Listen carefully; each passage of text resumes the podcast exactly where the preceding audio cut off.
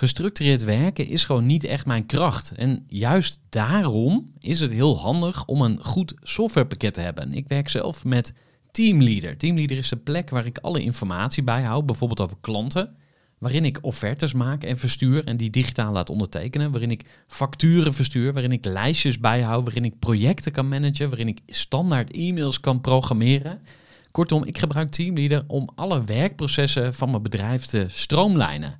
En zeker ook als je met een team werkt, is het heel fijn om over dezelfde informatie te beschikken. Nou, als je ook benieuwd bent of er mogelijkheden zijn om jouw bedrijf meer te stroomlijnen, of je nu alleen werkt of met een team, ga even naar teamleader.nl slash groeivoer en je kunt dan vandaag nog een trial starten voor twee weken lang, gratis. En je kunt Teamleader volledig uitproberen. En na de proefperiode krijg je ook nog zo'n leuke korting als luisteraar van Groeivoer. Ga naar teamleader.nl slash groeivoer. Gooi voor. Gooi voor. Gooi voor. Zoek je inzicht, inspiratie voor je eigen bedrijf. Wil je elke dag iets leren? Luister dan naar Gooi voor. Welkom bij weer een nieuwe aflevering van de Groeivoer podcast. In deze aflevering ga je luisteren naar het ondernemersverhaal van Jan Willem Brummelman. Jan Willem is opgegroeid op een melkveehouderij in de Veluwezoom en daar is ongetwijfeld zijn liefde voor de natuur ontstaan. Na zijn studie bedrijfswetenschappen werd hij directeur en mede-eigenaar van de Safety Group. Twaalf jaar lang was dit bedrijf marktleider op het gebied van evenementenveiligheid. Jan Willem liet samen met zijn compagnons het bedrijf groeien naar 30 miljoen omzet en 500 FTE-medewerkers. En in 2014 werd de Safety Group overgenomen door Facilicom. Na de overname is Jan Willem nog een tijdje algemeen directeur geweest, maar hij vertrok met veel frustratie. Pas achteraf werd hem helder dat dit kwam omdat hij te ver van zichzelf was afgeraakt. En dankzij de coachingopleiding die hij volgde en zijn verdieping in Theory U kon Jan Willem pas echt begrijpen wat er nu eigenlijk gebeurd was. Sinds 2019 heeft Jan Willem het ondernemerschap weer opgepakt, maar in een ander tempo en op een andere manier. Jan Willem is oprichter van Presence Outdoor, waarmee hij ondernemers helpt om weer tot zichzelf te komen. Met Presence Outdoor organiseert Jan Willem driedaagse leiderschapsprogramma's voor ondernemers en leiders op de Veluwe. Hij faciliteert deze vaak samen met oud-topsporter en profielrenner Maarten Chalingi. Het programma is de broodnodige time-out die ondernemers periodiek nodig hebben om te kunnen reflecteren op hun ondernemersreis. Hoogste tijd om samen op ontdekkingsreis te gaan met Jan Willem.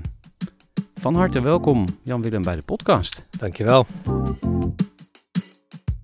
Voor de kennis en ideeën van een interessante gast.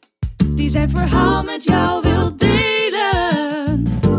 Luister je naar Gooi voor. Ja, laten we eens beginnen met eh, waar we staan. Want dit is de allereerste podcast. Ik heb al meer dan 200 afleveringen gemaakt. Dit is de allereerste podcast die ik buiten opneem. Dus eh, ver- vertel eens even, omschrijf wat we zien, waar, waar we zijn. Nou, we zitten hier eh, op Park de Veluwe Zoom. Het is het oudste nationaal park van Nederland. En eh, kort bij Arnhem, in Velp. Maar zoals je ziet, hè, een eh, prachtig plekje natuur midden in Nederland. En ehm, je kunt voor heel veel mooie natuur kun je naar het buitenland. Maar mijn ervaring na vier jaar is dat je ook echt prima in Nederland een hele mooi stukje natuur kan opzoeken. Waar je echt even ja, afstand kan nemen. En eh, nou, vandaar dat we hier zijn. En ik, eh, we zijn hier op een plek waar ik heel veel ben.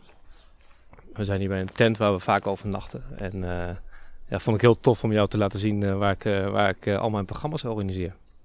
En, en eh, hoe, ehm, hoeveel maanden per jaar kan je hier zijn? Want Als het echt heel koud is, ben je hier misschien niet? Of, of gaan jouw programma's dan ook gewoon door? Ja, dat is leuk, dat is leuk je het zegt. Want eigenlijk gaan mijn programma's eigenlijk altijd door. En eh, ik vind het heel leuk om altijd vaak te horen van eh, ondernemers die meegaan.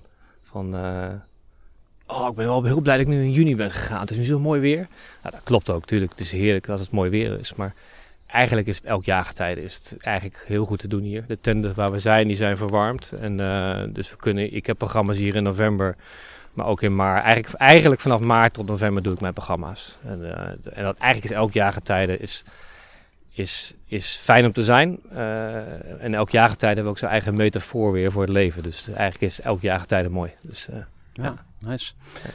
Ik eh, sta hier met een kop thee eh, in mijn hand. Er zit in een Presence Outdoor Mock. Ja. Je moet deelnemen aan, aan het programma en Ja. dan, dan heb je hem verdiend, zeg ja, maar. Ja, ja. Maar is het dan een soort afzien? Hè? Want je hebt ook de 12-hour challenge van de een of oud-militair, waarin je helemaal Ja. door het modder en stof moet kruipen. Maar dat, dat, Nee, zo'n programma is het niet, nee, toch? het is het totaal niet. Het is, ik noem het wat dat betreft een beetje een luxe outdoor driedaagse. En eh, we zijn in de natuur. eh, we verblijven in de natuur. We bewegen in de natuur. Maar absoluut niet eh, afzien. En we gaan niet. Het is vooral de reflectie-leiderschapsreis die we maken. En de mok is voor ons een, een, ja, een, mooi, een mooi gebruiksmiddel tijdens het programma.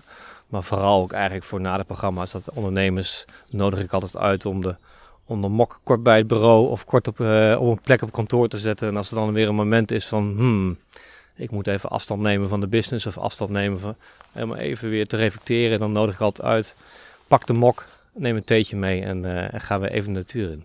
Ja, Dus dat is eigenlijk de gedachte van de mok. mooi. Heel mooi. Nou, we gaan straks eh, nog wat uitgebreider in op je, je huidige activiteiten. Maar we gaan eerst eh, nog wat verder ontdekken ja, wat jouw ondernemersreis tot nu toe ge- geweest is. Ja.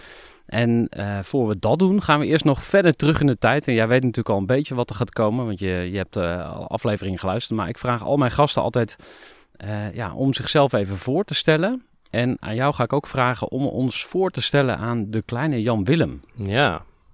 De kleine Jan Willem was een ehm, hele introverte jongen. En ehm, ik heb 22 jaar op de boerderij gewoond, hier een kilometer of 20 vandaan. En wat echt typisch Jan Willem was, is... Jan Willem deed niet zoveel vroeger. Die zat eigenlijk het liefst de hele dag op de krip van de IJssel. eh, te turen naar het water. Ehm, ja, best wel in zichzelf gekeerd. Ehm, ja, vond en wilde eigenlijk ook niet zoveel. Gewoon heel introvert, zocht ook niet de drukte op. En dat was ik. En eh, ja, tot zover ik kan herinneren, toen ik thuis woonde, ehm, ja, is dat ook eigenlijk zo geweest. Ik, ik leefde met het water mee. We leefden in het hoge water van de, van de IJssel. Dat vond ik heel spannend. We zaten ook midden in de natuur dat betreft, in de uiterwaarden. Eh, we leefden met het onweer bijvoorbeeld mee. We waren de enige hoge punt op de boerderij, of eh, in, in de uiterwaarden met de boerderij. Vroeger was voor mij natuur was voor mij eh, ja, spannend en het heeft altijd heel veel met mij gedaan. Wat, wat is je beste jeugdherinnering? De tijd op de boerderij was voor mij eh, een absoluut eh, een hele fijne tijd. Maar ook de tijden wat ik zeg met hoog water. Ik weet nog precies, dus als nu hoog water komt, weet ik nog precies. Als ik, ik kijk nog wel eens de waterstanden op teletext. Pagina 720, check maar. En ik weet nog precies, als nu de waterstand ongeveer bij Keulen 6 meter 52 was, dan was ongeveer, liep onze eigen weg onder of zo. Dus dat, daar was ik altijd helemaal mee bezig. Helemaal met mezelf aan het uitdokteren en zo. Ja. Ja. Maar weinig, weinig presteren, weinig eh, echt, echt handelen, echt doen. Dat deed ik eigenlijk niet. Ik liet het allemaal een beetje lopen, zeg maar. Ja, gewoon jezelf zijn. Ja, dat zo kan je het zeggen. Ja. Mm. Ja. Wat, wat heb je van je ouders meegekregen? Zijn er lessen? Of is er een bepaalde manier waarop je bent opgevoed? Ehm, nou, mijn moeder was heel zorgzaam. En mijn vader was echt een, eh, was een boer, maar vooral een ondernemer. En mijn vader was ook echt een, echt, een, eh, echt een hele goede sporter. Vroeger heeft hij geldkampioenschap, is geldskampioen hardlopen geweest, zelfs landelijk kampioen, hard, landelijke kampioenschap hardlopen meegedaan. Op een gegeven moment had hij alles kapot gelopen en toen ging hij fietsen. En ehm, ik was vroeger, nogmaals, ik was heel introvert, maar ik was ook vrij zwak ik had een heel astmatisch was ik vroeger. Dus ehm, ja, ik, ik, ik, ik, ik, ik sportte eigenlijk niet. En op enig moment voel je dan toch een soort van druk van je vader van... hé, hey, weet je, ehm, eigenlijk zou ik ook wel iets moeten gaan presteren. En ehm, toevallig eh, moest ik nog aan denken... want Ik heb, jullie- we zijn toen hierheen komen rijden, hè, reden we van de Emma-pyramide af. Was die, eh, die, eh, die hoe heet dat... ehm, Haarspelbocht? die haarspelbocht, de Nederlandse enige haarspelbocht van Nederland. En ik, toen ik er net naar afreed met de auto, toen dacht ik nog, volgens mij 35 jaar geleden, fietste ik daar. Toen deed ik namelijk mee aan een tijdrit die mijn vader had georganiseerd. En ehm nou, vader organiseerde tijdritten vanuit Brummen en die, die, organiseerde die altijd, maar die won die ook alles zelf, zo makkelijk was die wel. een gegeven moment had ik bedacht, had mijn vader nooit tegen mij gezegd, maar Jan Willem, eh, dacht ik bij mezelf, ik moet ook maar eens meedoen. En, maar dat vond ik onwijs spannend. Ik was eigenlijk heel bang dat mijn vader erachter zou komen dat ik eigenlijk helemaal niet een goede fietser was. Maar toch ben ik mee gaan doen. Hè. Dus dat, dat zit wel in mij dat ik dan toch maar het ga proberen. En ik zie mezelf nog fietsen daar op die, uh, op die Emma-pyramide. En ik, ik, was zo bang dat mijn vader me mij in zou halen en dat ik een hele slechte tijd zou hebben. Toen ben ik afgestapt. En toen heb ik de ventielen eruit getrokken. Oh? Ja. En toen heb ik de band leeg te lopen, heb ik de ventiel erin gedaan. En toen ben ik naar huis gaan lopen. Ja, eigenlijk dus gewoon om het, het, mij, eigenlijk het mijden. Ja. Het mijden van de, uh, van de waarheid dat je eigenlijk het misschien niet goed gaat doen. Dus eigenlijk mijden van je kwetsbaarheid. Hm. Ja, en daar is eigenlijk, eigenlijk op vroege leeftijd mijn eerste moment geweest van... Hey, je vindt van jezelf eigenlijk niet meer dat je dat kwetsbare jongetje mag zijn. Je moet eigenlijk je wat beter voor gaan doen uh, dat je, dan je bent. En uh, je gaat je eigen kwetsbaarheid mijden. En daar is eigenlijk, eigenlijk, zover ik weet, mijn masker eigenlijk ontstaan van... Hey, ik ga vanaf nu ga ik niet meer dat kwetsbare jongetje spelen, maar ik ga, ik ga de jongen spelen die zeg maar wat kan presteren. Dus daar zie je eigenlijk het eerste moment dat ik eigenlijk van iets van mezelf ga af, af ga staan. Hmm. Uh, maar met mijn masker op uh, begon ik eigenlijk steeds verder, verder te, probeerde ik verder te komen. In plaats van een introvert jongetje werd ik juist een beetje extravert. Hè? Ik zorgde altijd dat ik bij de juiste mensen in het groepje zat. Ja, ik, ik, ik werd soms ook wel een beetje dominant. Ik ging soms wel een beetje manipuleren. Ja, en dat gedrag heeft mij uiteindelijk ook wel, uh, ja, uiteindelijk naar ben ik naar de HBO, heb ik eerst MBO gedaan nog. Dat ging ook heel moeizaam, moet ik zeggen. Uh, maar later heb ik dus HBO gedaan.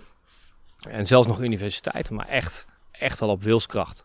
En echt, uh, ja, echt dat extraverte jongetje drukt zich overal tussen om, om zich maar verder omhoog te duwen als het ware. Ja. ja. En dat, dat heeft je dus ook veel gebracht? Of is dat een verkeerde interpretatie? Nou ja, zeker. Um, uh, kijk, dat is allemaal achteraf kun je dat allemaal helemaal mooi uh, bekijken. Um, kijk, een masker, dat is uiteindelijk is dat een, is dat een, is dat een, een verdedigingsmechanisme. Die jou in eerste instantie van een bepaalde ongemakkelijk gevoel wil weghouden. In, in mijn geval, mijn kwetsbaarheid die ik eigenlijk wil mijden. Maar er wordt natuurlijk ook een kracht. Hè, dat, laat ik zo zeggen, dat wordt voor mij ook een kracht. Het zette mij aan tot, tot presteren. Het heeft mij dus aangezet om, om mijn opleidingen af te maken. Nou, um, terwijl ik altijd wel voelde dat er een bepaalde uh, angst onder zat, omdat mijn kwetsbaarheid uh, eigenlijk naar buiten zou komen. Dus um, ja, ik, ik, ik heb uh, daardoor mijn studies afgerond. En um, tijdens mijn HBO-periode ben ik in, zat ik in Zwolle op school. En vond ik heel leuk daar zat ik ook echt wel echt in mijn flow. Daar, zat vooral mijn masker heel erg in zijn flow. Voelde zich heerlijk. En ik ben daar een uh, bijbaantje gaan, uh, uh, gaan doen.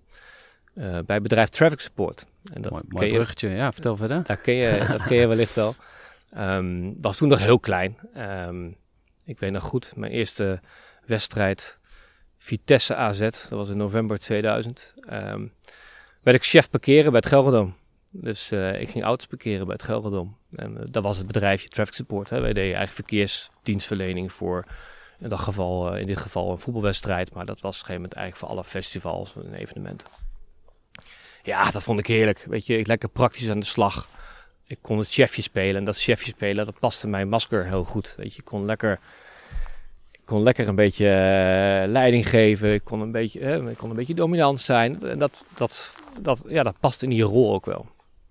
En uh, eigenlijk dus eigenlijk die jaren van universiteit, van HBO, uh, tussendoor ook trouwens veel in het buitenland geweest. Maar ja, ben ik heel veel, nou, ik denk dat ik in mijn leven wel, nou ik zou niet weten, maar misschien wel 500.000 auto's parkeerd heb in mijn leven of zo.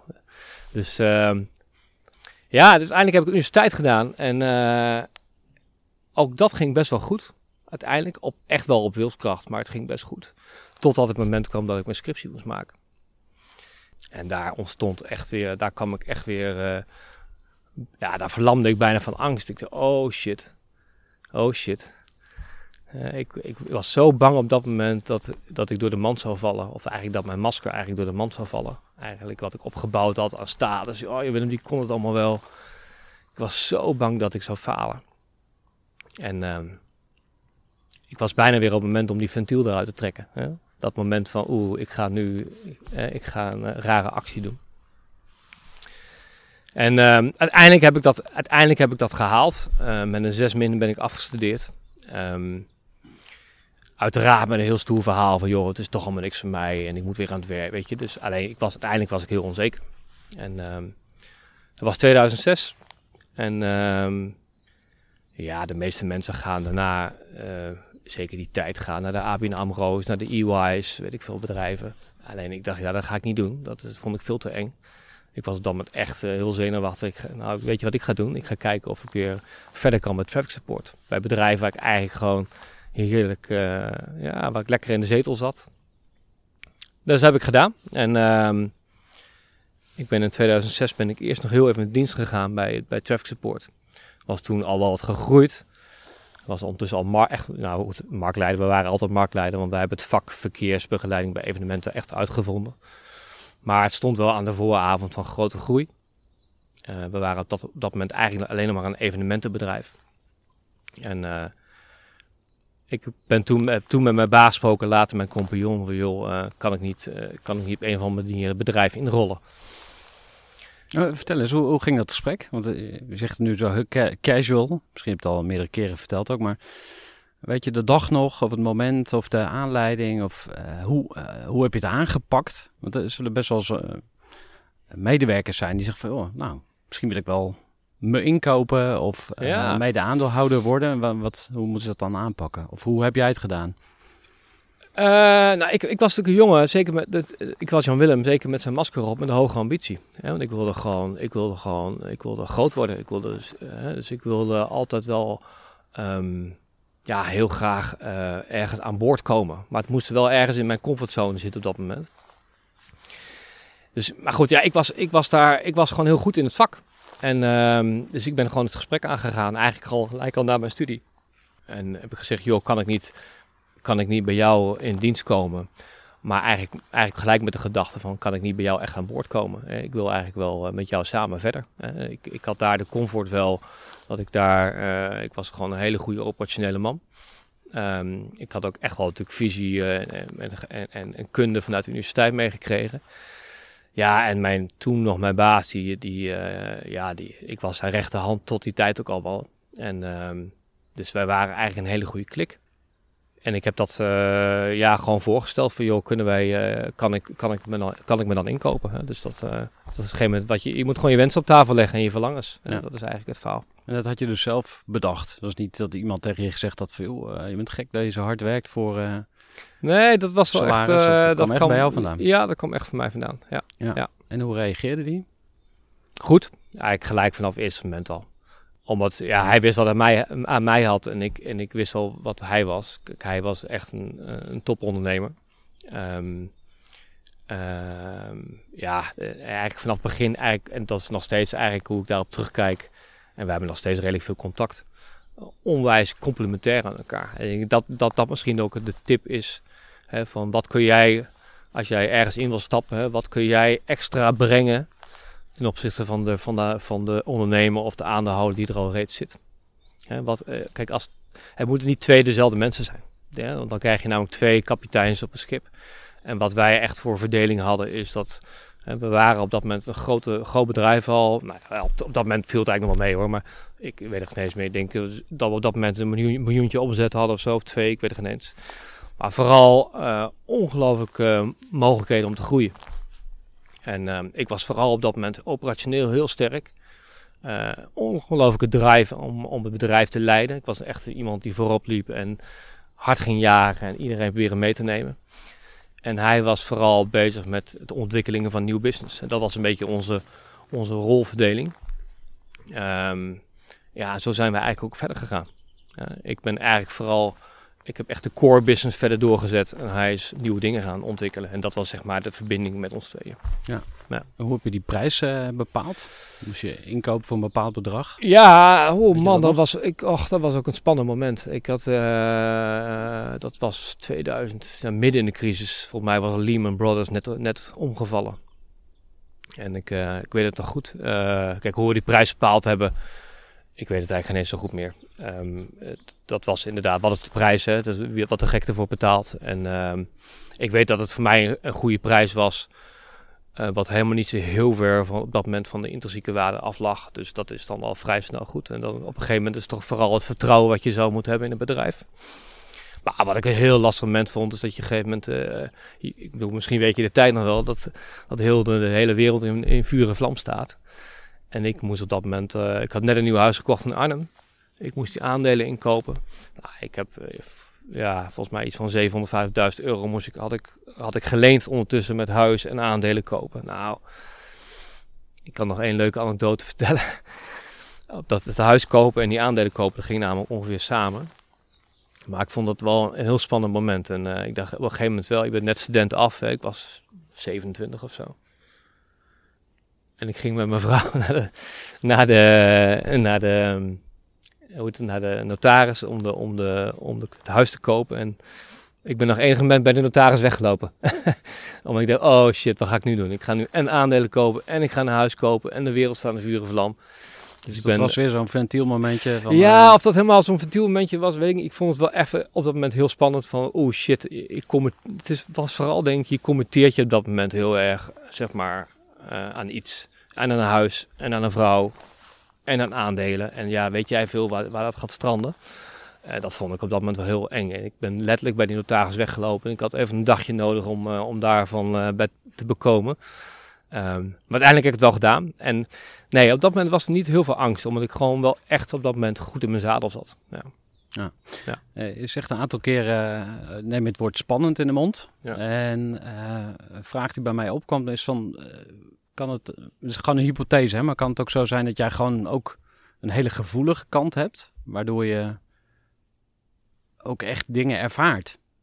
Of is het, is het meer angst? Of waar, waar, komt het vandaan? Kijk, je ziet eigenlijk al, eh, wat ik nu even in, in, in 20 minuten vertel, is dat ik, dat ik van een heel introvert jongetje die eigenlijk, eigenlijk weinig ondernam en die het enige wat hij deed is, eh, is, is een beetje naar de iets heel groots aan het doen ben. Dus, hè, dus ik ben eigenlijk al best wel ver, ver van, van in ieder geval van een deel van mij, van mezelf af, zeg maar. En ik denk dat dat dus de continue spanning die, je- die je toch voelt. Hè, dat je eigenlijk iets aan het doen bent wat, wat wat deels ondertussen ook dichtbij je ligt, omdat dat masker natuurlijk goed fit. Hè? Ehm, maar ook natuurlijk uiteindelijk ook een deel wat ver van je af zit. En dat is een bepaalde spanning die je, die, die je voelt.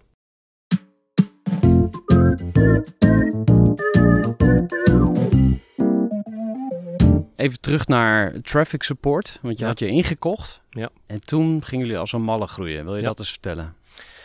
Ja, kijk, wij, wij, ehm, wij waren op dat moment alleen maar eigenlijk een evenementenbedrijf, of in ieder geval een traffic support evenementenbedrijf. Maar een evenementenbedrijf ehm, is eigenlijk best wel gebonden, zeker in die tijd, eh, aan het seizoen. Hè. We, eh, toen waren eigenlijk alleen maar de festivals tussen, nou ja, pakkenweg mei en september. Ehm, en dan heb je eigenlijk een plafond. Je komt eigenlijk, kun je niet verder groeien. Dus je- ja, je kunt nog meer oproepmensen a- aan gaan nemen, zodat je nog meer evenementen kan, eh, kan bedienen. Want die markt die bleef maar groeien. Want wij, heel Nederland zat in de crisis, maar eh, vooral de evenementenmarkt die groeide maar eigenlijk door. Hè. Mensen gingen juist niet naar buitenland vakantie, maar gingen wel naar, naar festivals toe.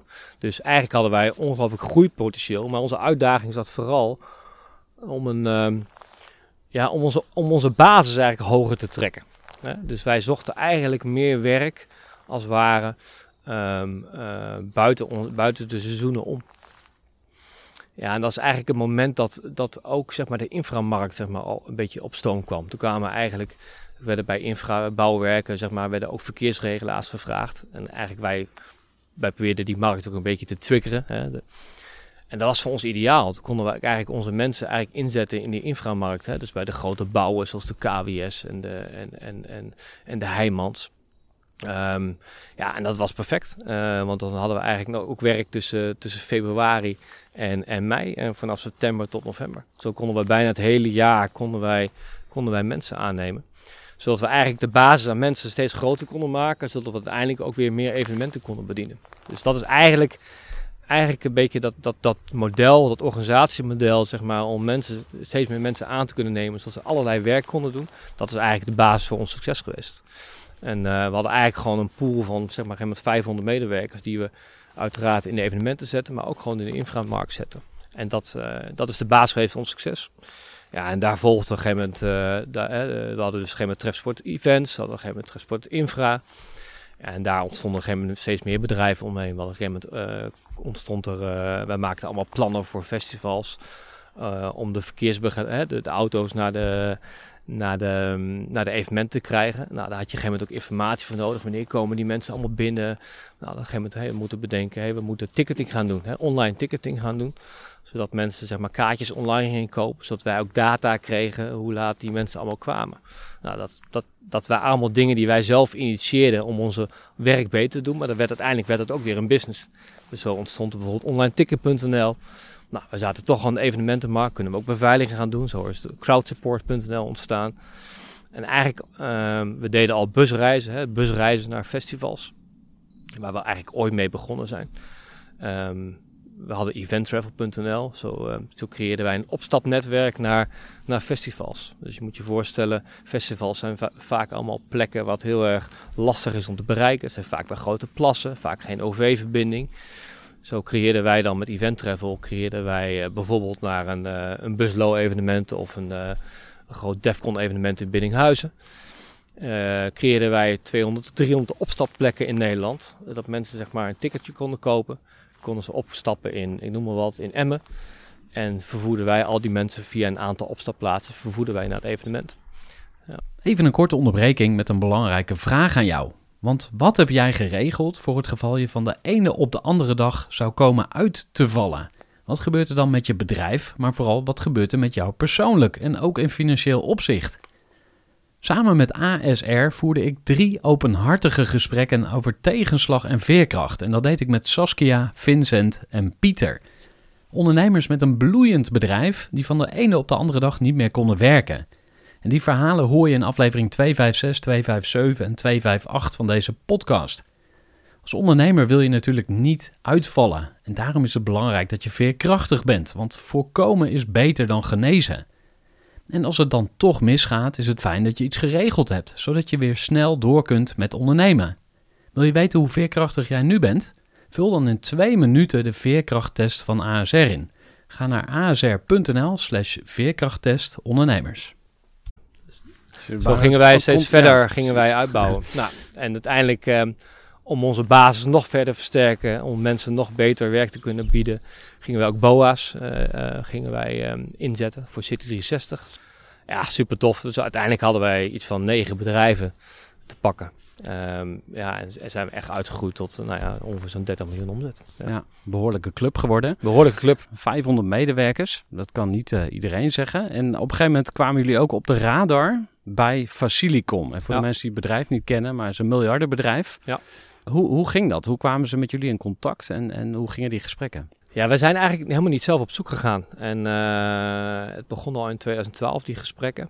En um, het is wel zo, mijn partner op dat moment, die was al wel bezig van, nou, ik, ik zou het niet heel erg vinden uh, als, als er een keer een exit komt. Uh, maar was niet echt op, echt op zoek. Maar ja, wij vielen gewoon op. We waren gewoon uh, marktleider in het verhaal. En voor Silicon, uh, nou ja, goed, groot in, in beveiliging bijvoorbeeld. 300 is daar een groot onderdeel van. Toen zijn het, overigens vanaf 2012 zijn we met twee partijen, twee partijen kwamen toevallig echt op onze lijn. Dat was G4S toen die tijd ook. ook een grote beveiliger, wereldwijd. En zij, ja goed, zij wilden graag met ons verder. Dus dat is eigenlijk uh, hoe het gekomen is. Ja. ja. En je compagnon die had er al wel oren naar, of die, die was er al uh, wat langer mee bezig. Uh, hebben jullie nog wel eens gedacht van, ah, misschien moeten we toch nog even op eigen kracht uh, doorgaan. En dan misschien kunnen we wel 300 miljoen omzet doen, ik noem maar wat. Of wat, wat vind je van de timing? Nou, ja, dat liep zo. Mijn, mijn partner zat toen ook op dat moment even niet iets minder in zijn vel. Dus voor hem was het ook echt een mogelijkheid, zeg maar. Dus hij grijpt het wel gelijk aan om, uh, om, om, om dat te doen. En um, ja, ik, ik, had, ik, ik had een minderheidsbelang. Hè? Dus ik, ik, ik had ook niet zo heel veel recht om te zeggen van ik, ik, ik, ik, ik besluit om door te gaan.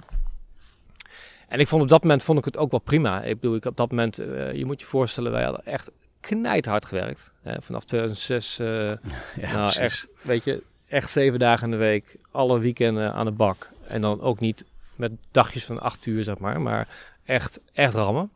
En eh, wij, eh, vooral ik, maar ook mijn partner, weet je, ik was... eh, Weet je, we waren alle dagen door de wees op kantoor om, om de boel weer te redden voor het volgende weekend. En het weekend draaide ik alle projecten mee om alles, alles te fixen. Dus na tien jaar knallen, zeg maar, ehm, ja, vond ik het op dat moment ook niet zo heel erg om te zeggen, hey, daar komt misschien een exit aan. Ik denk, dat geeft mij ook weer mogelijkheden. Dus eh, op zich vonden we dat allebei wel prima. Dus eigenlijk ook totaal niet duurzaam natuurlijk om zoveel uur te werken. Nee, maar dat, weet je, van hard werken ga je niet dood. Weet je, en dat, daar geloof ik heilig ook in. Kijk, als je in je flow zit, en dat zat ik ook op dat moment, is hard werken is prima. En dat doe je gewoon op adrenaline. En natuurlijk is dat, houdt dat een keer op.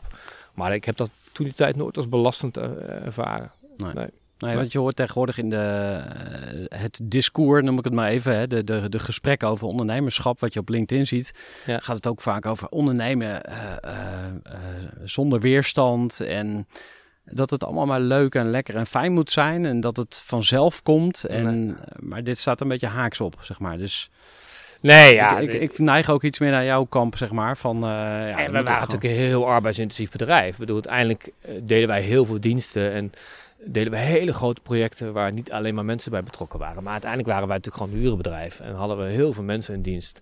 En waren we heel pionierend. Eh, we hadden geen e- eigen CAO, we hadden, alles was nieuw. Dus, dus het was natuurlijk ongelooflijk hard werken. En ehm, wat een hele gave reis was. Maar ja, ik, ik, ik, ik zou ook niet weten hoe met minder werk hoe dat dat tot stand was gekomen. Nee, dus dat eh, zeker. Weet Ja. je, Maar ik heb, dat, ik heb dat ook echt niet als belastend ervaren.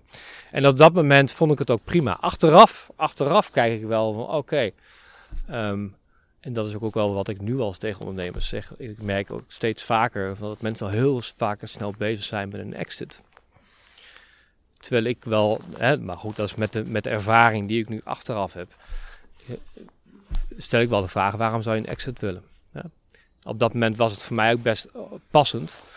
Ehm, maar ik, ik denk, je gooit ook alles weg. Hè? En je hele, je hele bedrijf, je platform is weg waar je eigenlijk op dat moment zeg maar bijna tot geïdentificeerd, hè, waar je je mee identificeert, waar je, waar je mee mooie dingen doet. Ehm, ja, dan moet je daarna maar weer creëren. Ja. Dus ehm, Ja, Ja. want ik, ik, ik zie wel ondernemers, en ik pas het ook even op mezelf toe, eh, maar ik zie wel ondernemers waarvan ik denk, je gaat te lang door. Hè? Dus wees nou eens eh, moedig en neem afscheid, hak die knoop door, Ja. verkoop het bedrijf, Ja. ga wat nieuws doen. Je creëert weer ruimte voor iets nieuws. ja. Ehm, jij bepleit ook een beetje de andere kant van, ga niet Nou ja, weet je, maar dan komen we eigenlijk een beetje misschien waar we straks op komen. En, dat, en de vraag die je net ook stelde, wat, wat, wat zou je dan ondernemers in dat geval adviseren, is, is neem eens wat vaker afstand. Hè, neem eens, ehm, ik spreek heel veel ondernemers, ook ondernemers die gearriveerd zijn, die al ouder zijn, die een bedrijf gehad hebben. En wat ze allemaal eigenlijk delen, hetzelfde delen is van, het was een ongelooflijke mooie reis. Ehm, maar had ik maar wat vaker even stilgestaan. Had ik maar vaker even, even uitgestapt voor, enkele tijd om te kijken wat, wat ben ik eigenlijk aan het doen, zeg maar. En, en, en waar kom ik ook weer vandaan en waar wil ik naartoe? En, en dat is iets wat ik toen niet gedaan heb. Ja, en dat is uiteraard wat ik eh, ook eh, absoluut eh, ondernemers adviseer. Om juist op zo'n moment dat je denkt van, hmm, het voelt niet meer zo, zeg maar, om dan eens even, even afstand te nemen Ja. Ja. en de, en de helikopterview te pakken in plaats van in die emotie blijven hangen. Want dan blijft het een mentaal verhaal. Ehm, en probeer daar juist uit te stappen. De exit is daar. Het papier ligt op tafel. Je zet die handtekening. Ja. En dan blijf je toch nog even aan boord. Was Ja. waarschijnlijk onderdeel van de deal. Je wordt algemeen Nee, directeur. Of, ja. of was je dat, dat was je eigen keuze? Of, eh, Ja, het was zeker mijn eigen keuze. Ehm, mijn partner is er uiteindelijk dus in 2014 uitgegaan. eh, en ik ook, hè, met aandelen. Eh, we hebben onze aandelen verkocht. En de vraag was vanuit Facilicom of ik wilde blijven. Was niet, ja, was uiteindelijk wel denk ik informeel de part of deal. Maar uiteindelijk stond het ook niet echt keihard op papier. Dus ik had geen earn-outs of zo. Ehm, dus was wel een vrijwillige keuze. Ja, en daar zat, daar, daar zat ook wel iets in dat ik dat ook echt wel wilde. Maar ook, er zat een stukje prestatiedrang weer in van ja, ik ga dat nu, ik wil nu de rol van algemeen directeur pakken. ik en mijn partner waren altijd heel goed samen. Eh, maar ook ik had wel eens opmerkingen op mijn partner van hey, dingen kunnen anders. Ik denk, ja, dan ga ik dat zelf een keer doen. Dus ik ben toen in 2014 ben ik uh, algemeen directeur geworden van de hele safety group, waar dus Sport onderdeel van was. Ehm, dus ik ben nog verder gegaan, ja. Ja, oké. En was dat een leuke tijd? Uh, of hoe is dat? ja, ik weet natuurlijk een klein beetje meer al dan de luisteraar, ja. maar hoe is dat afgelopen? Nou, um, het, wa het, wa het, was op zich een mooie tijd. Um, wat, wat het ging eigenlijk heel goed. Hè? Um, dus iedereen was blij. Mijn aandeelhouder was blij. Weet nog goed dat ik dag één dat ik al begon als algemeen directeur. vroeg ik uh, mijn aandeelhouder van, joh, uh, wat zijn eigenlijk mijn, wat zijn eigenlijk mijn doelstellingen? Waar, waar moet ik eigenlijk naartoe?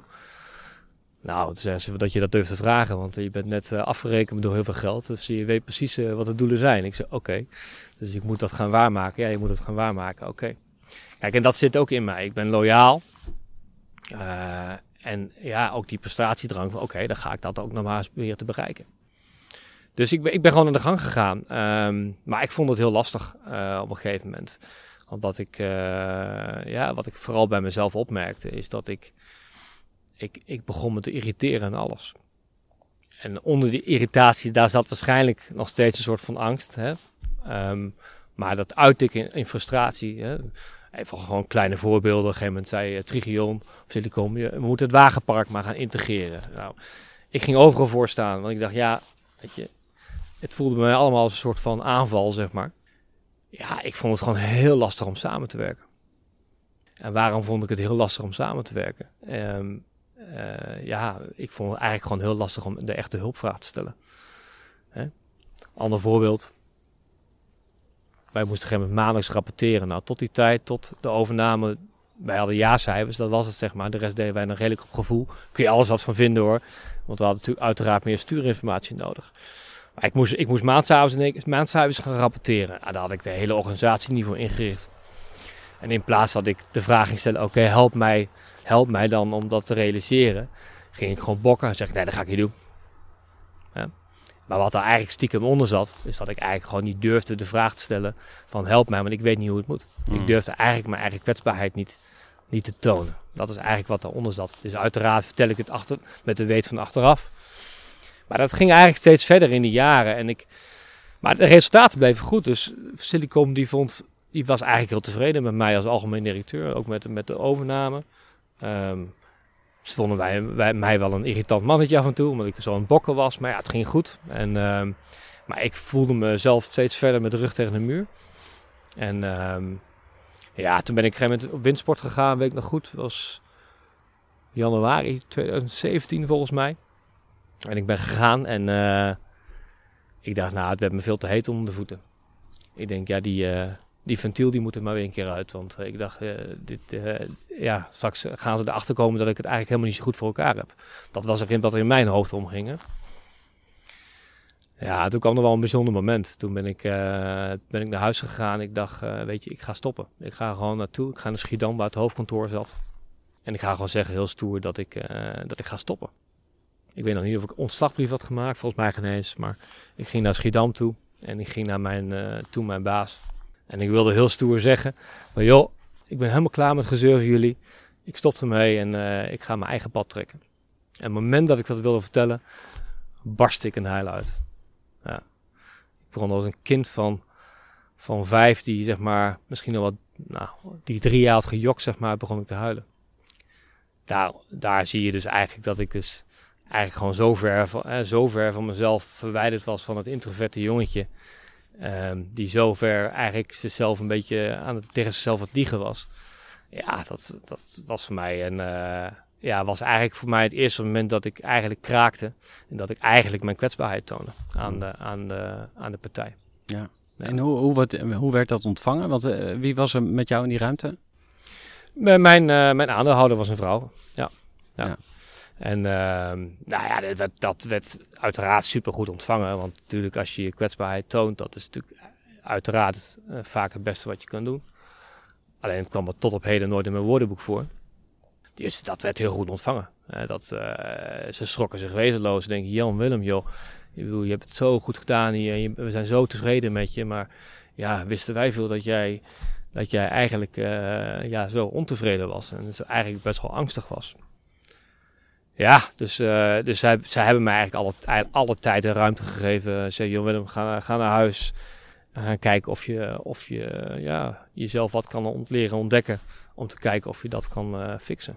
Ja, met Ja. de intentie om je er wel bij te houden Zeker, waarschijnlijk? Of, zeker, eh, zeker, maar- zeker. En maar nee, dat- ze hebben me alle ruimte gegeven.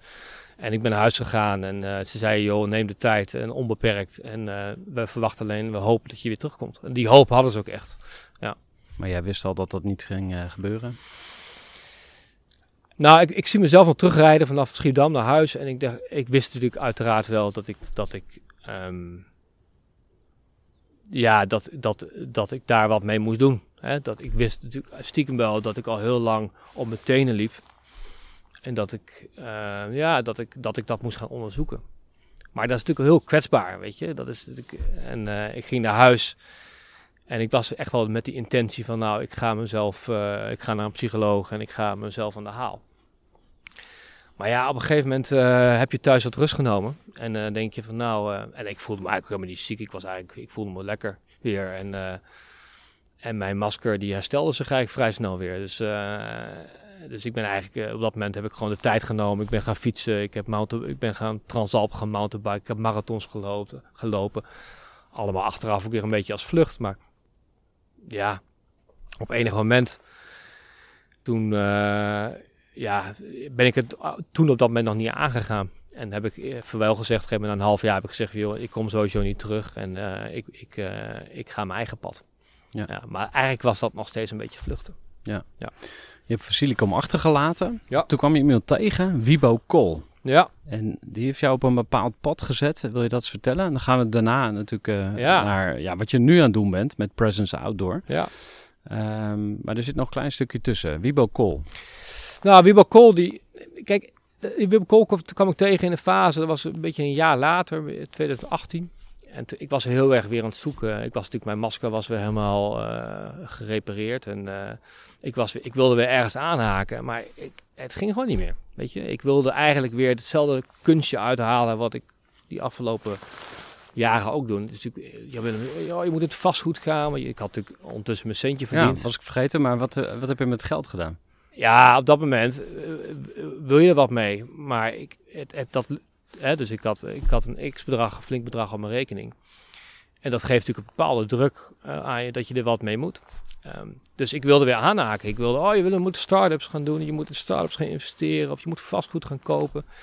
Ja, en dat, dat, dat, mijn ego, mijn masker, die wilde dat ook wel weer. Maar ik, ik, het lukte gewoon niet meer. Ergens dus, en dat is ook weer achteraf, ergens iets in je zegt op een gegeven moment van, nou, ik ben klaar met dat, met dat gelieg. Ehm, wees nou gewoon jezelf. En ehm, ja, en, da- en dan wil je eigenlijk je ego wil iets, maar iets, eh, maar een deel van jou die wil het niet. En dat is een hele lastige fase. Ja, dat zijn fasen dat je gewoon echt even niet weet wat je wil. Eh, en vooral als je ook niet weet hoe, hoe dat zit, zeg maar. Bent- en toen kwam ik Wiebo Kool tegen. ehm, en dat is zoals, echt zoals het wel echt de afgelopen acht jaar wel meer gebeurd. Dus je komt op een gegeven moment mensen tegen waar je op dat moment een klik mee hebt. En die zei tegen mij, Jan Willem, ik hoor je verhaal aan en ik ben toevallig eh, net terug eh, uit Engeland gekomen. Hij zegt, ik heb daar een ervaring eh, gehad met Theory U. Theory U, dat is eigenlijk een verandertheorie. Ehm, hij zegt, ga er nou eens heen naar Engeland en probeer daar eens wat van te leren. En ik, op goed vertrouwen, en dat voelde wel goed, ik, ik ga gewoon. En ik ben toen naar Engeland gegaan. En Theory U, dat is een, dat is een, dat is een, ehm, eh, kan ik heel kort even uitleggen, dat is een verandertheorie. En die zegt eigenlijk, als je dus op die, eh, dat, we groeien allemaal, zeg maar, op basis van ervaringen en overtuigingen en, en maskergedragingen. En ehm, als je op, op enig moment, zeg maar, in je leven op een punt komt waar je voelt van, hé, hey, dit is het niet meer, of eh, het voelt dat je zo ver van jezelf verwijderd bent, maar je wil nog wel zo graag naar die volgende piek toe. Je wil graag naar die volgende top toe. Ehm, maar dat lukt je niet, weet je. En op dat moment zat ik dus ook. Ik zat gevangen eigenlijk als het ware in, in mijn eigen gedragingen. Dan zegt die theorie, dan zou je eigenlijk eens een keer weer de afdaling moeten maken naar, naar beneden, naar het dal. Het dal waar eigenlijk de basis is van jou, waar, eigenlijk, waar je eigenlijk je eigen authenticiteit vindt. En dan zegt die theorie, dan, dan ga je leren vanuit de toekomst. In plaats van leren uit het verleden waar je continu op voorbeduurd hebt. En dat klonk mij natuurlijk wel aantrekkelijk. Omdat dat leren van het verleden, dat bracht mij nu tot het moment dat ik eigenlijk niet meer verder kon. Dus ik, ik, ik wilde naar het dal. Dus ik ben daar naar Engeland gegaan. En ik heb daar, Oxford was een, een, een, een uitgebreide intensieve opleiding. En ik heb heel veel geleerd van die theorie. Vond ik heel interessant. Uiteindelijk heeft me dat toen nog niet echt de inzicht gegeven over mezelf. Maar het heeft me wel inzicht, heel veel tools gegeven van hey, hoe mooi zo'n zo'n uurreis werkt. En ehm, ik ben toen naar huis gekomen en ehm, ik coachte al wel een, eh, een ondernemer uit Utrecht. Uh, puur business coaching. Een stukje strategie. Wat ik natuurlijk kan. Ik heb strategie afgestudeerd en ik had natuurlijk mijn ondernemerservaring. Maar hij kwam op een gegeven moment ook met een vraag naar mij van... Willem, ik weet ik, het voelt niet meer wat ik... Ik weet niet of ik het juist aan het doen ben. en ik weet eigenlijk niet of ik door wil. Ik weet, ik, ik weet ook niet hoe ik verder moet. En toen zei ik echt aan de impuls van... Als je ervoor open staat, vertrouw mij maar. Ik ga voor jou een, eh, een driedaagse reis organiseren. Gaan we terug naar de natuur. Leef je telefoon maar in. En uh, ik ga voor jou een soort van uh, reflectiereis organiseren. Nou, dat heb ik toen echt voor mij binnen een week had ik het programma in elkaar gesleuteld. Puur op basis van ervaring, op basis van theory review. Met een stukje natuur waar ik altijd zo graag terugkom. Ik heb, dat was mijn eerste presence outdoor. Uiteraard nog houtje touwtje. Maar voor mij zo'n persoonlijk, zo'n uh, naast dat ik hem denk ik op dat moment goed geholpen heb. Althans, dat wat hij zeker ook teruggegeven heeft is was vooral voor mij daar de ontdekking van, wauw, ik ben weer iets aan het doen um, wat heel dicht bij mij ligt. Ja, dus het is voor mij echt vanuit een, ja, vanuit een impuls, vanuit een, iets ontstaan, zeg maar, wat ik nooit had kunnen bedenken dat ik dat ging doen. Er kwam eigenlijk een deel in mij uit de schaduw, kwam, kwam eigenlijk uh, staan en, uh, en die kreeg voeding. Ja. Dat wat er gebeurde voelt als uh, een soort van thuiskomen of zo. Van hè, dit is het ja, of zo. Of, ja, maar dit is, ja, maar dit zijn ervaringen die, uh, die, die kun je alleen maar op dat moment um, ja, ontdekken. En ja. Uh, ja, nou, ik, volgens mij ben ik zelfs ook toen naar huis gegaan. Heb ik een uur gehuild met mijn vrouw aan de, aan de, aan de keukentafel. Ja. Omdat je iets ontdekt bij jezelf wat er weer mag zijn.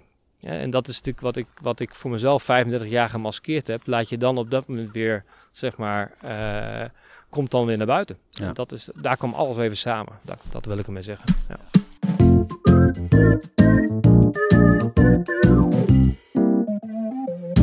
Jouw uh, reis met Presence Outdoor begon eigenlijk met één ondernemer uit Utrecht, zoals je net vertelde. En toen dacht je, hey, dit smaakt naar meer, dit ga ik meer doen. Ja. En uiteindelijk heb je besloten om daar echt je core business van te maken, om ja. even zo te zeggen. Ja. Kun je nog eens omschrijven, wat doen jullie precies? Voor wie is het? Uh, wat voor programma's heb je dan? Um, kan het iedereen eraan deelnemen? Of moet je weet ik veel, super fit zijn? Of uh, is het ook voor vrouwen? Weet je, dus er komen allerlei vragen op, maar neem ons eens uh, mee. Nou, Compressed Outdoor is echt, is echt een ontdekkingsreis uh, in de natuur voor ondernemers. Ik richt me eigenlijk voornamelijk ondernemers, omdat ik daar uiteindelijk dichtbij sta, omdat daar natuurlijk ook mijn achtergrond zit. Um, en ik merk ook gelijk dat daar ook een stuk dan vertrouwen is. Hè. Ik, uiteraard, ik faciliteer een reis, maar we hebben ook andere gesprekken met elkaar. Uh, er is een stukje begrip. Um, maar het is echt een ontdekkingsreis. We maken, wat ik vertel net over die theory Hè? En die theory is eigenlijk het gedachtegoed van, van, van de driedaagse. Dus wat we in hoofdlijnen doen, is, is hè, we, gaan, uh, we gaan echt even ontdekken van hè, waar kom je ook weer vandaan. En waar ben je eigenlijk mee bezig en waar wil je naartoe. En dat is eigenlijk altijd met drie ingrediënten. Altijd in natuur. Want natuur, daar, daar, daar, en dat is uiteraard, zit daar een ervaring van mij, maar dat hoor ik natuurlijk van alle deelnemers. Daar voel je gewoon ontspannen, daar voel je je veilig. Um, de natuur, de boom heeft geen oordeel, dus je kunt gewoon lekker jezelf zijn. Dus de natuur is altijd een vaste ingrediënt. Het is altijd een vorm van bewegen. Um, dus we, gaan of, of wandelen te velen erover, of we doen dat mountainbikend, of zelfs soms kanoënd in de biesbos. Um, maar goed om te weten dat het bewegen altijd een vorm is om gewoon lekker in je lichaam te zijn. Ik noem het, is geen wedstrijd van. Uh... Het is geen wedstrijd. Ik, uh, Maarten Tjelingi die is vaak mee. En dan denk ik, ik heb mensen wel eens niet meegenomen. Die denk ik ga even hard fietsen met Maarten Tjelingi. Maar dat is het vooral niet. Hè. Het is geen prestatietocht. Het is vooral, ik noem het wel als je extended mind openzetten. Hè. Het is gewoon je hele lichaam aanzetten. Zodat je eigenlijk uit je hoofd komt. Hè. En we gaan altijd offline. Eh, dus echt de stekker eruit, drie dagen de telefoon inleveren om echt even Pittig. tot de basis te komen. En ehm, Maar dat is echt een voorwaarde. Dat is ook niet onderhandelbaar, denk ik. Nee. Of heb je een uurtje, even, eh, ook niet van Nee. even je... Oh, Nee. maar dat is een goede test of je bedrijf dan eh, omvalt of niet. Ja. Nou, weet je, kijk, ik, heb, eh, ik ben niet heel flauw dat ik altijd zeg echt, echt inleveren, maar ik maak daar wel hele goede afspraken over. Ehm, eh, ja, en deelnemers. Ik, ik hoor van deelnemers terug dat dat misschien bijna wel de mooiste ervaring is. Gewoon even drie dagen die telefoon niet aan. En waarom doe ik dat? Ik wil mensen echt in dat proces houden. Eh, ik wil mensen echt een beetje tot zichzelf brengen. En op het moment dat jij die telefoon weer aanzet, dan is het gelijk, pop, ben je weer uit het proces. Kijk, ik probeer mijn verhaal absoluut niet op, op ondernemers te projecteren, maar ik geloof dat iedereen, iedereen die mijt iets. Hè? Iedereen die, die, die, die is ooit geboren en je, en je begint ergens aan en, je, en je, je gaat voort, zeg maar, door op, op de ervaringen die je hebt. En, je, en elke ondernemer of elke persoon die heeft zijn pijntjes waar je soms van weg wil. En in- ik vertelde mijn pijn, maar dat, hè, dat kunnen andere dingen ook zijn. Het zijn vooral de ondernemers die inderdaad eh, vaak al nou, 10, 15 jaar ondernemen. En eh, die ook op die bult staan en kijken naar die volgende bult. En denken, nou, ik ben eigenlijk wel toe aan, aan iets nieuws, aan een volgende piek in mijn leven. En, ehm, en een piek klinkt dan gelijk weer zo. Het moet altijd pieken, maar het, het gaat vooral om, hè, je voelt je ergens staan. En je wil eigenlijk naar de volgende kant, maar je denkt, eh, waar ik nu ben, dat is niet de plek waar ik meer wil zijn. En ehm, er is maar één weg naar die volgende berg. En dat is, dat is eigenlijk de weg door het dal. En dan zie je gelijk die U door. En dat is wat mijn programma faciliteert, die weg door het dal heen. Ehm, ja, en het is een hele intensieve driedaagse. Hè? Dus we gaan, eh, we gaan eh, veel bewegen, rustig bewegen, maar eh, wij, wij faciliteren echt eh, ja, door middel van allemaal tools vanuit de Theory U. Proberen we echt een soort van ehm, overview effect te realiseren. Ik weet niet, heb je ooit van het overview effect gehoord? Ja, is dat van... dat je vanuit de ruimte naar de aarde kijkt Ja. of zo en dan ineens beseft... Precies. Ja. Maar wat besef je dan ook alweer? Nou, Wat, wat, wat doet het? misschien heb je dat filmpje ooit wel eens gezien als een astronaut, zeg maar. Volgens mij, en elke astronaut maakt dat mee. Die, die zit in de, in de raket naar boven en die kijkt op een gegeven moment naar de aarde. En die krijgt een soort van paradigmaverschuiving. Van, hè? Ik was net eerst op de aarde. Ik was, e- ik was ook daar, zeg maar. Maar ik kijk nu, zeg maar, naar de aarde toe. En denk je van, jeetje, wat is die aarde eigenlijk kwetsbaar. Hè? Wat, is die, wat, is, wat, wat doen we eigenlijk allemaal, wat, wat zijn we daar allemaal aan het klooien daar, zeg maar. Dus je ziet dus heel veel astronauten worden ook daarna allemaal beschermheer van de aarde. Hè? Dus Hm. het is echt een, echt een paradigmaverschuiving, dat er, er gaat een verandering treedt op. Nou, en dat, is een, dat effect, zeg maar, dat wil ik nabootsen als het ware in het programma. Dus ik probeer echt deelnemers, echt maar doordat we offline zijn, doordat we in de natuur zijn, eh, doordat we eh, lekker aan het bewegen zijn, probeer ik echt, echt op afstand te zetten van zichzelf. Eigenlijk drie dagen echt naar zichzelf te leren kijken. En dan ook dat effect krijgen van, jeetje, ik kom er nu achter dat ik eigenlijk, dat ik dat eigenlijk continu uit mijden ben. Maar, en dat ik dat aan het doen ben, jeetje, weet je. Dus het zet, het zet mensen aan tot een verandering. En dat is het effect wat ik, wat ik eigenlijk wil realiseren. Ja. En wat gebeurt er dan na zo'n programma? Krijg je daar feedback op? Van, eh, ja, ik heb mijn bedrijf verkocht. Ja, ik heb iets nieuws eh, opgezet. Ik eh, ben gescheiden. Weet Ik noem maar even. Ja, maar dat- grote keuzes, heb je dat al ja, meegemaakt? dat- ja, er zijn grote keuzes gemaakt. Ehm, kijk, even goed hè, om ook nog te... Ik bedoel, ik, ik probeer niet als, als rolmodel te zijn dat iedereen mijn keuzes moet maken. Ik probeer iedereen daarin zijn eigen keuzes te laten maken. Ehm, ja, de uitkomsten zijn onwijs verschillend. Eh, want iedereen komt daar met zijn eigen vraagstuk. Hè. Dus, eh, ook, dus ehm, ik heb bijvoorbeeld een, een ondernemer een keer meegenomen. Die, die, die had het bedrijf van zijn vader overgenomen. Liep daar helemaal in vast. En, en hij wilde eigenlijk stoppen. Maar hij denkt, ja, ik ga toch met je Willem mee om te kijken. Om daar eens nog goed op te reflecteren. En hij ontdekte eigenlijk door mijn programma. Door eigenlijk eh, te ontdekken wie, wie hij echt was. Ontdekten wij dat hij onwijs van het harmoniemodel was. Hè? dat hij eigenlijk altijd in zijn familie. In de, we, we maakten hebben een bouwwerk ja, eh, hier op de Veluwe van zijn, eigen, van zijn eigen familiesysteem. En in dat familiesysteem zagen we dat hij altijd voor de harmonie ging in zijn familie. Die rol had hij in het systeem. En dat nam hij ook mee in, zijn, in de leiding in zijn bedrijf. Dus wat er gebeurde, dat bedrijf was hard aan het groeien, maar hij was alleen maar bezig met harmonie aan het maken. En wat hij dus leerde in het programma is dat, dat, dat harmonie natuurlijk mooi is, dat dat een kracht van hem is, maar dat het ook een valkuil is. Dat, dat, dat, dat soms natuurlijk ook harmonie doorbroken moet worden om een volgende stap in het bedrijf te maken. Dus dat kwam zo mooi naar boven. Hij had eigenlijk als op te staan als een soort van edelhert. Een mooie metafoor hier uit de natuur. En hij ging terug naar het programma en hij stapte op als een edelhert en, en, en doorbrak de harmonie in zijn organisatie en bracht het naar een hoger plan. Weet je, dus dat, dat, dat kan een. eh, dus wat ik, die ondernemer, die zette ik echt in zijn kracht om next level te bereiken in zijn, in zijn onderneming. Maar goed, ik een ander voorbeeld is een ondernemer die ging met mij, die had net zijn toko verkocht. En die ging echt mee met mij van, je Willem, ik wil met jou gaan kijken, wat, wat, wat ga ik doen? Wat ga ik, eh, want hij had echt in zijn hoofd, ik, ik, ik, ik moet weer nieuwe dingen gaan beginnen en ver weg en allemaal. Dat was maar zijn eerste gedachte. En eigenlijk in mijn programma ontdekte hij met het soort van overview effect toen hij naar zichzelf ging kijken, dat eigenlijk alles wat hij wilde eigenlijk al heel dichtbij was. Hij hoefde niet meer nieuwe dingen te doen. Hij kon ook gewoon door met hetgeen waar hij op dat moment al mee bezig was. Kijk, en dat zijn van die, ja, dat zijn van die momenten die, eh, die, ja, die zijn onwijs krachtig, zeg maar. En natuurlijk kom je dan thuis en dan kom je met een soort van euforie thuis. Ik, ik ga hem aanpakken. Ik kom, ja, en dat is, dat is vaak, eh, daar blijft niet alles van heel. Hè, daar moet je ook eh, reëel in zijn. Maar ik probeer altijd daarna in een soort van landingsgesprek met, met deelnemers na enkele weken te landen. Oké, wat is nu overgebleven van wat, wat je echt gezien hebt? En wat zijn nou echt concrete stappen waar je nu stappen in wil gaan zetten? En dus dat is eigenlijk, eigenlijk het eind van het programma. En de meeste ondernemers, eh, of veel ondernemers, die denken: Oké, ik heb hier genoeg handvatten of kracht, ik ga door. Eh, maar sommigen die, eh, ja, die, die help ik daarna nog. Die coach ik dan echt om hetgeen wat ze eigenlijk in het programma ontdekt hebben, om dat te gaan bereiken. Wat, wa- waar ik wel benieuwd naar ben, even praktisch, want het is dus in Nederland, dus op de Veluwe. Ja.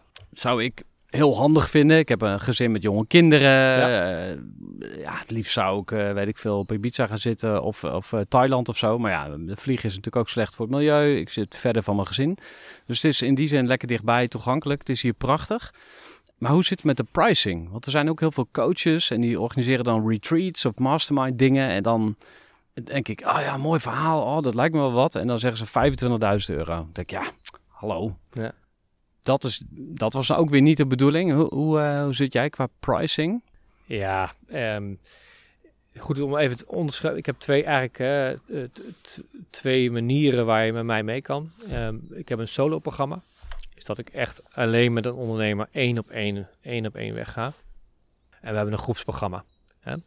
En de, groeps, eh, de, solo-programma, dat eh, kenmerkt zich heel erg door... eh, beide reizen eigenlijk hetzelfde. We gaan eigenlijk beide processen zijn eigenlijk hetzelfde. Alleen de een kan ik inderdaad tijdens het proces als dat voelt en goed, kan, ik, kan ik meer tools inzetten, kan ik, kunnen we wat dieper gaan, weet je. Dus, dus dat kenmerkt zich door meer persoonlijke aandacht van mij. En een groepsprogramma is het juist uniek doordat er een groepsdynamiek is. Echt dat leren van elkaar. En dat is ook echt mega interessant. En het solo-programma, dat is, dat is 3800 euro. Dus dat, dan is het echt één op één, drie dagen met mij. En er zit dan een voorgesprek in, en er zit een nagesprek in. Dus dat is echt, maar dat is echt een solo-editie, alleen met mij. En de groepsprogramma zit net onder de 2000 euro. 1950 volgens mij uit mijn hoofd. Verschilt met mountainbikers, scheelt 100 euro. We zitten rond de 2000 euro. Klinkt als heel veel waarde voor je geld. Tenminste, eh, Ja, Ja, weet je, het, je hoeft het niet te ontkennen hoor. Dat, eh, Nee, ja, nee. Even, Maar ik bedoel, het- joh, ik, ik, ja. ik, ik, weet, ik, ik kijk natuurlijk wel eens om me heen en dan is, is dat absoluut niet hoog geprijsd. En, ehm, en, ehm, nee, en het, het is Ja. voor ondernemers ook bedoeld, een stukje coaching uiteraard. Dus ondernemers kunnen het dan, de meeste ondernemers ne- nemen het gewoon mee als een stukje coaching. Jullie geven een deel van de opbrengst aan eh, natuurmonumenten. Ja. Dus dat is ook eh, dat is mooi. Ja. Presence Outdoor doe je niet eh, alleen. Je hebt ook een compagnon. En Ja. eh, sinds kort noemen jullie elkaar ook echt partners of compagnons. Eh, Ja. Maarten Chalingi, hij is voormalig profielrenner, topsporter. Wat kan je nog meer over hem vertellen? Ja, Maarten en ik, die zijn, eh, Maarten komt hier uit Arnhem. En eh, Maarten, Maarten is een, is een, heeft inderdaad een oud topsporter en bij de Jumbo eh, team, bij de Rabobank ook gereden. En Maarten en ik kwamen elkaar in 2020 tegen. En eh, hij komt uit de topsport en ik was op dit moment dit aan het doen. En, ehm, en wij, wij connecten elkaar. We, hadden al- allebei eh, een stukje gewandeld. En, ehm, en wij connecten elkaar in een manier van een stukje coaching in een programma. Eh, we hadden allebei eenzelfde soort coachopleiding gedaan.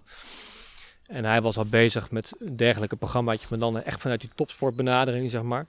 Ehm, en ik uiteraard meer vanuit de weg en de reis van de ondernemer. Ja, en die twee samen, dat is gewoon een hele, een hele interessante combi. Ehm, en dat, eh, wij zijn in 2020 zijn wij inderdaad, even kijken, ik ben de data al kwijt. Maar in ieder geval een paar jaar geleden zijn wij voor het eerst een, de, de mountainbike editie gaan doen. Dat is eigenlijk hetzelfde programma, maar dan doen we dat op de mountainbike. Dan gaan we eigenlijk de Veluwe over en rijden we stukjes op de fiets. En doen we ondertussen allemaal opdracht en reflectie. Ja, en dat hebben we, zijn we samen gaan doen. We zijn de afgelopen jaren veel samengewerkt in programma's. En eigenlijk sinds kort hebben we besloten om ook echt samen verder te gaan voor alle programma's. Dus we gaan elkaar heel veel zien. Ja. Nice, mooi. We kunnen jou eh, op LinkedIn vinden. Ja. Jan Willem Brummelman. Ja. Jan Willem is eh, zonder streepje ertussen. En eh, anders op presenceoutdoor.nl. Ja.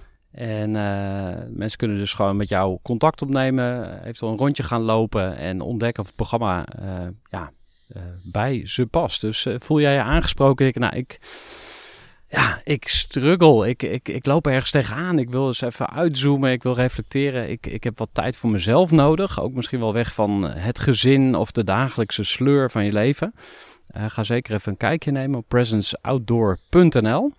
En we gaan afsluiten met eh, nog een aantal ondernemerslessen. Misschien één, Hmm. twee, drie. Maar zijn er dingen waarvan jij zegt...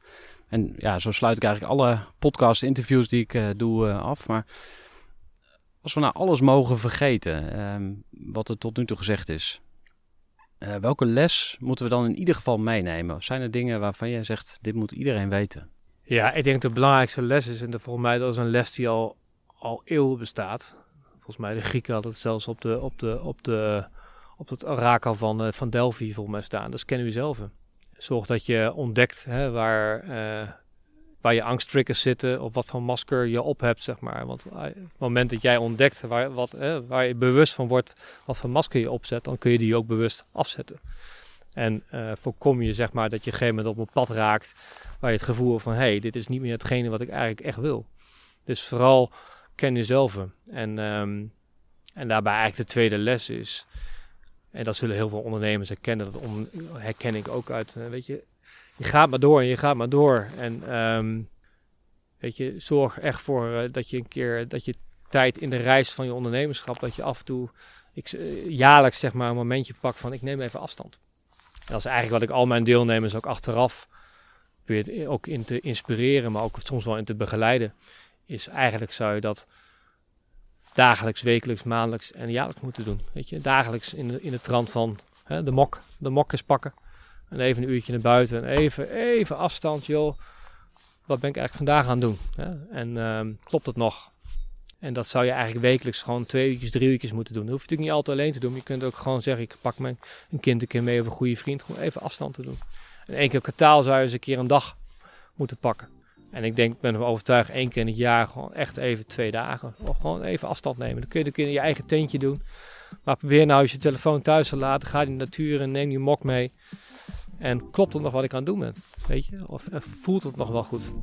En dat is eigenlijk wat ik, eh, wat ik een ondernemer wil, eh, ja, wil, wil, wil meegeven. Want ik denk dat als, als ik dat achteraf ook wat vaker had gedaan, dan was ik misschien uiteindelijk niet present auto gaan doen, was ik misschien wel gewoon met Trustsport gebleven.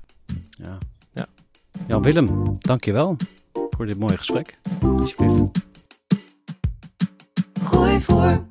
Gestructureerd werken is gewoon niet echt mijn kracht. En juist daarom is het heel handig om een goed softwarepakket te hebben. Ik werk zelf met Teamleader. Teamleader is de plek waar ik alle informatie bijhoud, bijvoorbeeld over klanten. Waarin ik offertes maak en verstuur en die digitaal laat ondertekenen. Waarin ik facturen verstuur, waarin ik lijstjes bijhoud, waarin ik projecten kan managen, waarin ik standaard e-mails kan programmeren.